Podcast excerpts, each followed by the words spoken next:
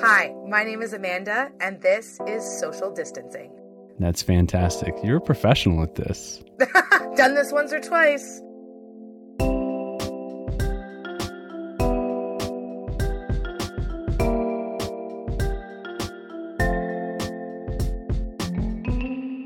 Episode 4.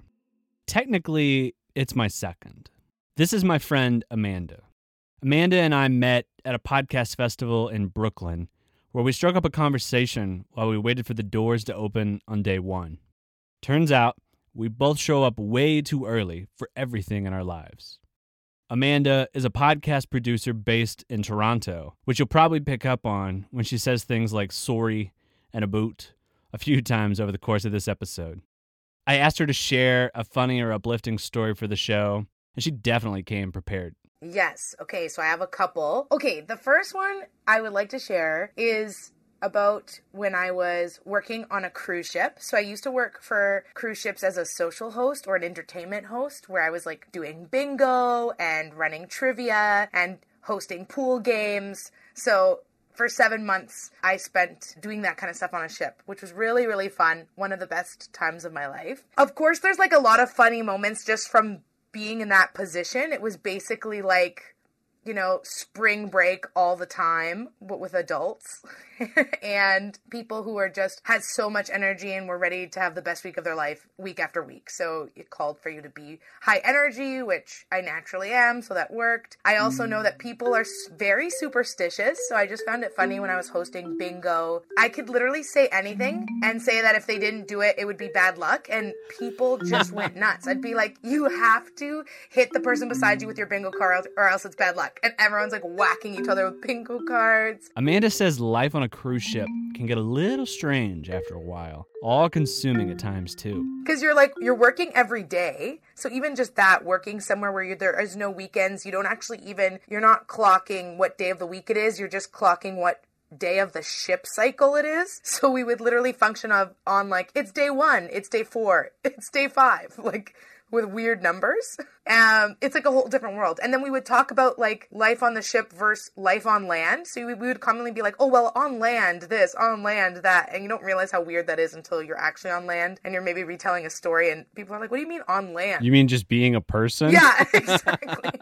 you get caught up in these, in these weird, yeah, like ways of life that are just not normal. Um, but it's cool. This is a really nice story I found from taking a bad situation and looking at the silver lining that could come from it, which I just feel like everyone can embrace at all times, but especially now. And so on the ship, we used to have this scrapbooking room where people could go and we'd put scrapbooking supplies out and you could print some of your pictures or take some that you got taken on the ship and put them in a little booklet. It was very cute. And so one of my duties was just to sit at the scrapbooking table and you know make sure everyone was having a good time. And like half my job was just like go out and talk to people. That was a shift of mine like sit at the scrapbooking table.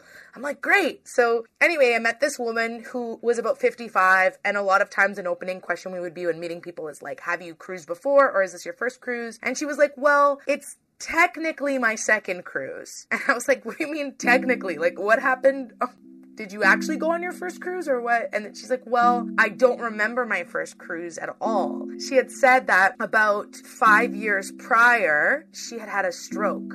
And so her first cruise was pre stroke, but she does not, she's lost all her memory pre stroke. So it damaged the part of her brain that erased like husband, kids, upbringing, how to ride a bike, like all of it gone, all of it gone, completely gone but she recovered and could make new memories and her brain was fully functioning. She just had she just started at zero after she recovered. It's like brand new starting to live your life at 55 years old. Imagine.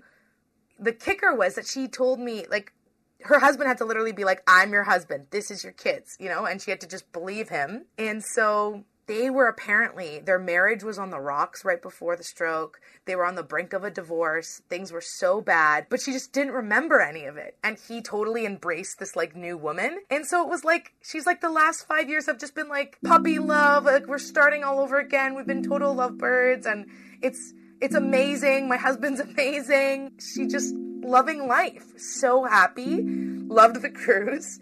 And just said that you know they were in the best of places and it had been like that for about you know since since since the since the stroke. So you know several years and it's like so nice. Anyway i just thought that was so sweet and how yeah she kind of just got like a reset button.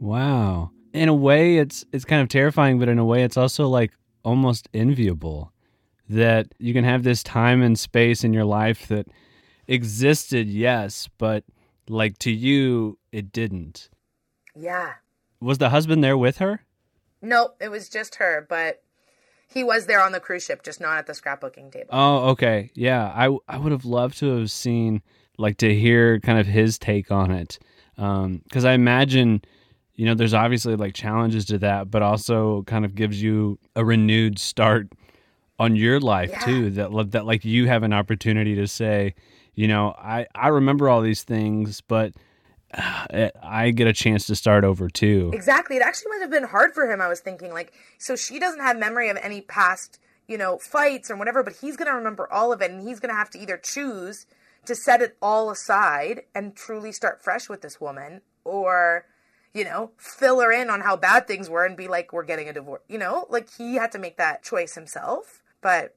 he embraced it. What would you have done if this was you and your partner, and this happened to him?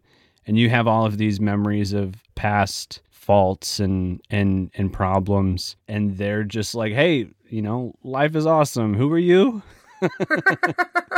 It's so weird to think about eh? It seems like a movie. It seems unrealistic but stuff really happens. It's like 50 first dates but yeah! you just get you just get a second first date. Yeah isn't that crazy? Yeah, I, you know, I think it also depends on what was done, right? Like, it could have been the fact that, you know, he was able to forgive her clearly for what had happened. And if, if there was enough, if, but, but where it saves you is if one person wasn't, didn't have enough energy to continue working at the relationship and the other person did. And then that, the person who was tired got the fresh start. Yeah. Which is almost what it sounds like happened. Relationships are work, right? So if he was already willing to work at it and they were and they were trying to and this kind of just allowed them both to have some extra patience and i think it's a sign right? It's like you were meant to stick together. We'll be back with more from amanda after this quick break. Hi it's matthew. Social distancing is brought to you by outside. If you're growing antsy from sitting on your couch watching too much television and you're trying to run away from that pile of cookies in your pantry, try outside. Outside is filled with things like trees, birds, squirrels, trees, and even air. There's something really soothing about just sitting outside.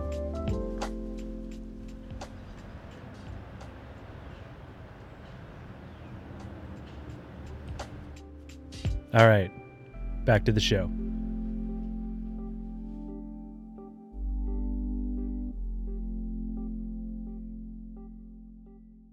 Welcome back to social distancing.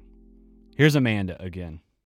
Okay, I do have a, a, completely separate story I would love to share. I'll just share one more. This is a really sweet one, also from my grandmother.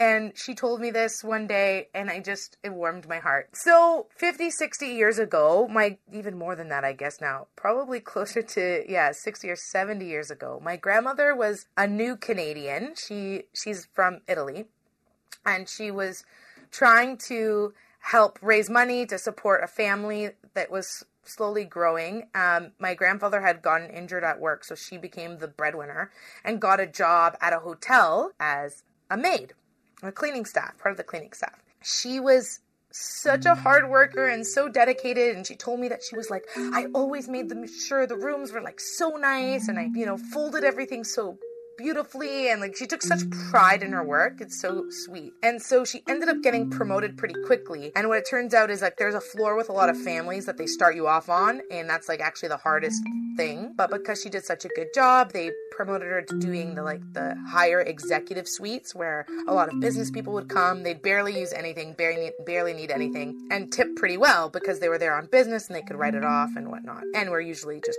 more well off in general. Apparently, one day she found an envelope, like after the guest had checked out, she found an envelope on the bed with a hundred dollars in it, and she just thought there was no way he was leaving that for her as a tip. Like she just couldn't fathom that amount of money. So she actually turned in the money to her manager and was like, I found this. Like, he's probably going to call and ask for it back. And the manager was like, okay, like, we'll keep it and see if he calls back. And anyway, they ended up keeping it for like three months. And of course, like, he had definitely left it as a tip, but she just like couldn't wrap her head around it. So anyway, she kind of forgot about it. And keep in mind, she was coming. Her and her husband had such like humble beginnings in Canada, so really, you know, every dime counted. And so anyway, she forgot about it. And then at Christmas time, the manager was like, "Come over here. I have to talk to you." She thought she's losing her job. She started like oh, crying. No. I know. And then he's like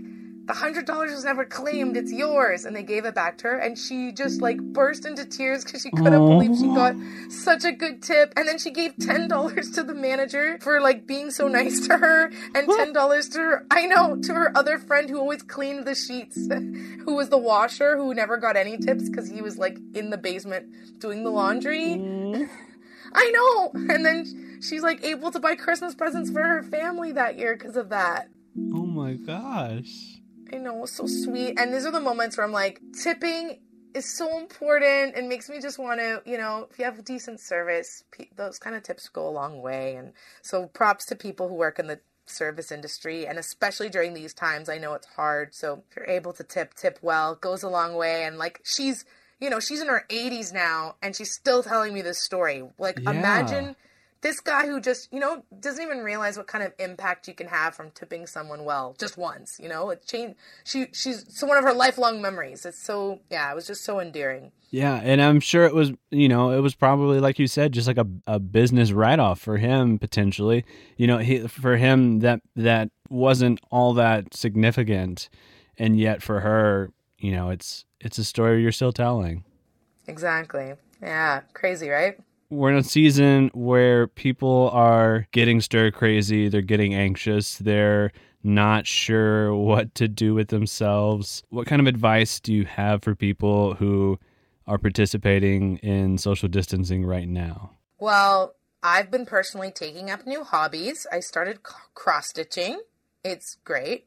And you can easily order the supplies on Amazon for fairly inexpensive so that's good. I've also been I also bought one of those UV lights that make your now in Toronto it's a pretty gloomy because of the weather too, so that doesn't help. So if you're in a gloomy, particularly gloomy or cold part of the world, I would definitely suggest getting one of these UV lights because and I swear I'm not a sales gal for them, but I'm looking at mine right now and make and it's I actually feel like it's been pretty uplifting. So that's helpful. I didn't have any pets, but I also recently got a fish right before all this. A fish? Yeah, it's a betta fish, and I've named him Alpha. I see what you did there. Ayo. So he brings me quite a bit of joy too. Very peaceful. So those are my three things I recommend. That's awesome. Amanda, this has been wonderful. Uh, where can people find your work? Yeah, you can. So Follow me on Twitter. I'm A Cupido, A C U P I D O. Um, and so I do communications, podcasting, um, and digital strategy. So feel free to connect with me on LinkedIn or you can find me on my website, amandacupido.com. That's wonderful. Thank you, Amanda. This has been such a pleasure. Thanks for doing this. If you have an extra minute, it would really mean a lot to me if you shared this podcast with your friends on social media. My hope with this show is that I can bring just a little bit of joy and inspiration to the world. And if you've experienced that yourself, I hope you'll let people know. And feel free to tag me on Twitter and Instagram. My handle is Matthew R. Moore. Thanks for listening. We'll have a new episode up on Saturday.